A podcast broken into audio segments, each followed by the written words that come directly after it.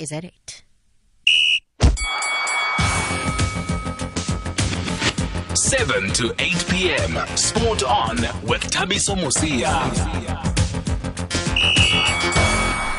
Good evening, and thanks for staying with us on SAFM and for joining us on SAFM Sport On.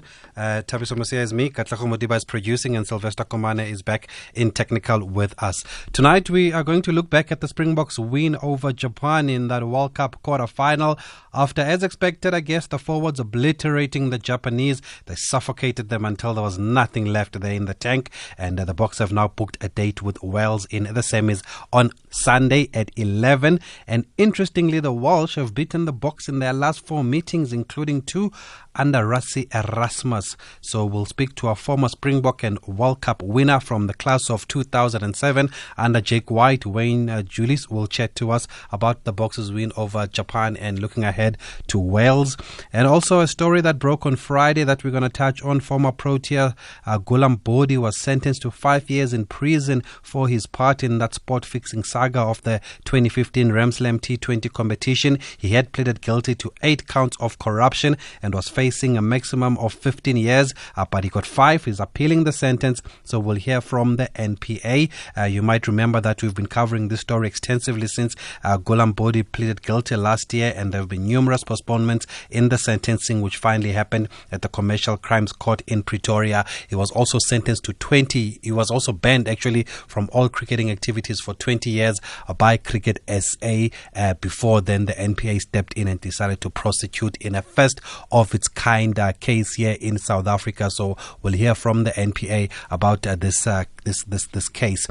And then we are going to educate ourselves, or will we be educating the referee? I'm not sure which one it is here, but there's an incident that happened in uh, local football this past weekend in the Golden Arrows versus Polokwane City Telkom knockout match. It's caused headlines all over the place, and understandably so. Now, two players from Golden Arrows in Siya Dube and Sibusiso Sibisi were ordered to remove ipandla that they were wearing, and despite the spandlas being covered, the ref said that they are hazard and they must be taken off. Now, uh, for those who are not aware, ispandla is uh, basically a piece of animal skin that's worn around the wrist for cultural reasons, and uh, many have questioned now the decision by the ref uh, to force the players to remove this, and the players themselves are not happy. They've been speaking. One spoke to Daily Sun uh, today. Um, it was Dube who says. Um, who says that when I was told to take it off, I knelt down and I prayed in the change room. I told my ancestors the situation was beyond my control.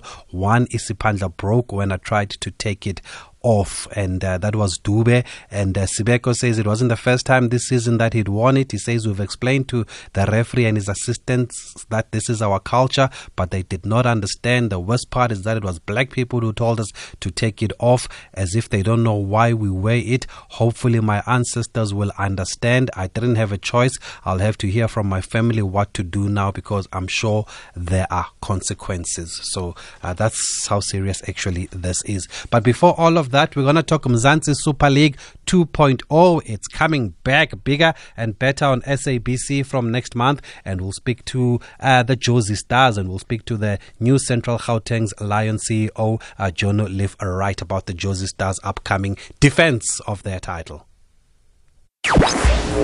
Hashtag SAFM Sport On. So let's start right there. Then the Mzansi Super League returns next month exclusively live on SABC, and Jono Leaf-Wright uh, joins us now. Uh, Jono, good evening. Thanks for speaking to us on SAFM.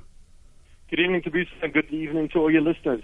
Firstly, congratulations on the new post. I know it's been two months or so, but I think you officially started in October. How's it been? it's a it's a treadmill going at about 180 kilometers an hour on a serious incline, but uh, but lots of fun, lots of chaos, um, but really an enjoyable experience so far. And uh, yeah, it started on the first of October officially. What does Greg Fredericks leave behind? As they say, any skyscraper needs a very good foundation to to reach the sky, and I think Greg laid that for me. He came obviously into Central Gauteng Lions many years ago under some very difficult conditions, and I think he navigated his way through and laid a foundation for me now to really catapult cricket and Gauteng cricket and the brand of Jozi Stars in Central Gauteng Lions to the next level. So, very blessed position. Got a great board, uh, got great staff, and, and now it's up to me to lead them and, and to take us to that next level. And does it help that you're not new to the setup, Jono? Absolutely. I've been uh, in and about those uh, change rooms, in and about those offices for about 11 years. So I know everyone pretty well, and uh, yeah, have uh, have fitted in pretty easily over the last uh, few weeks. Well, the Mzansi Super League starts next month. Uh, is are you expected to defend it? Is that the first mandate? So we are representing all of Jozi and all cricket fans out there and uh, sports fans out there. And certainly we believe that we had a good enough side last year. We had a bit of a rocky start, but finished off strong. And hopefully this year we can start off well and end off well.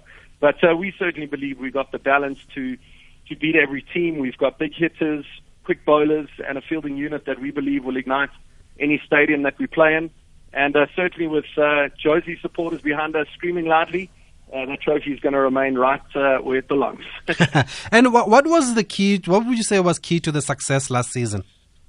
Yeah, I was asked that the other day, and I think as team manager of the Jozi Stars last year, I think what really stood out for me was the connectivity between the players and the fact that they really enjoyed spending time together, and mm. they formed a bond and, and a real bond between each other, and and were a real unit that uh, just had fun and played as a team. And I think if you look at our results and, and if you look at our energy on and off the field, it really showed. The guys enjoyed going out to dinner together when we weren't playing cricket, playing around a golf in their spare time, and I think uh, that really separated us from uh, from many other teams that were in the competition, where many of them probably went to the hotel rooms. Our guys ended up going for dinner together and spending time. So we were a real team, and we're looking to expand on that this year with some really fun off the field activities to to create a real Jozi Star bond that we believe was was very much part of our success in 2018. Before we get to those festivities, you've you've got a new coach in Donovan Miller. Well, not so new, but but what do you think he will bring to this team and make sure that he and and, and now that he makes the step up actually from assistant? Yeah, so obviously Enoch Nkwe would have been our coach uh, this season after being winning coach last year and, and a great season he had with the Lions. But obviously when he was called up as interim Proteas coach, uh, we, we took a collective decision, and in fact, the existing coaching staff took a collective decision that we felt Donovan Miller was going to bring that experience. He's uh, been very successful in the Caribbean Premier League, the Canadian Premier League, with the Ashes England side, and uh, and was part of the coaching staff uh, with England in their World Cup winning campaign. So we felt that he would bring that experience. He's got great uh, connection with many of the senior players in the side, and uh, has worked closely with many of our players on our side. So we felt he would fit in the best, and obviously he was part of our setup and coaching staff in 2018 and, mm. and got along really well to everyone. So we we're really excited and very blessed to have him join us um, later this month.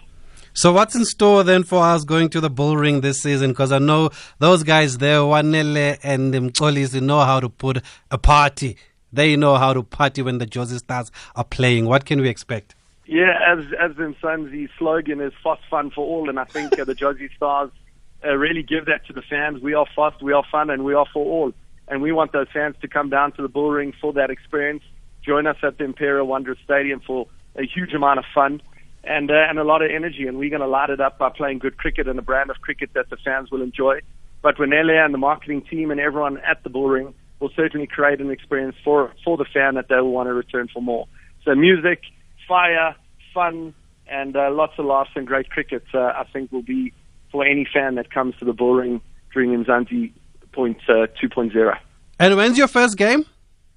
Cape Town Blitz. It's uh, a replay of the 2018 final, final Jozi yeah. Stars versus Cape Town Blitz. Friday the 8th of November at the Wanderers Stadium.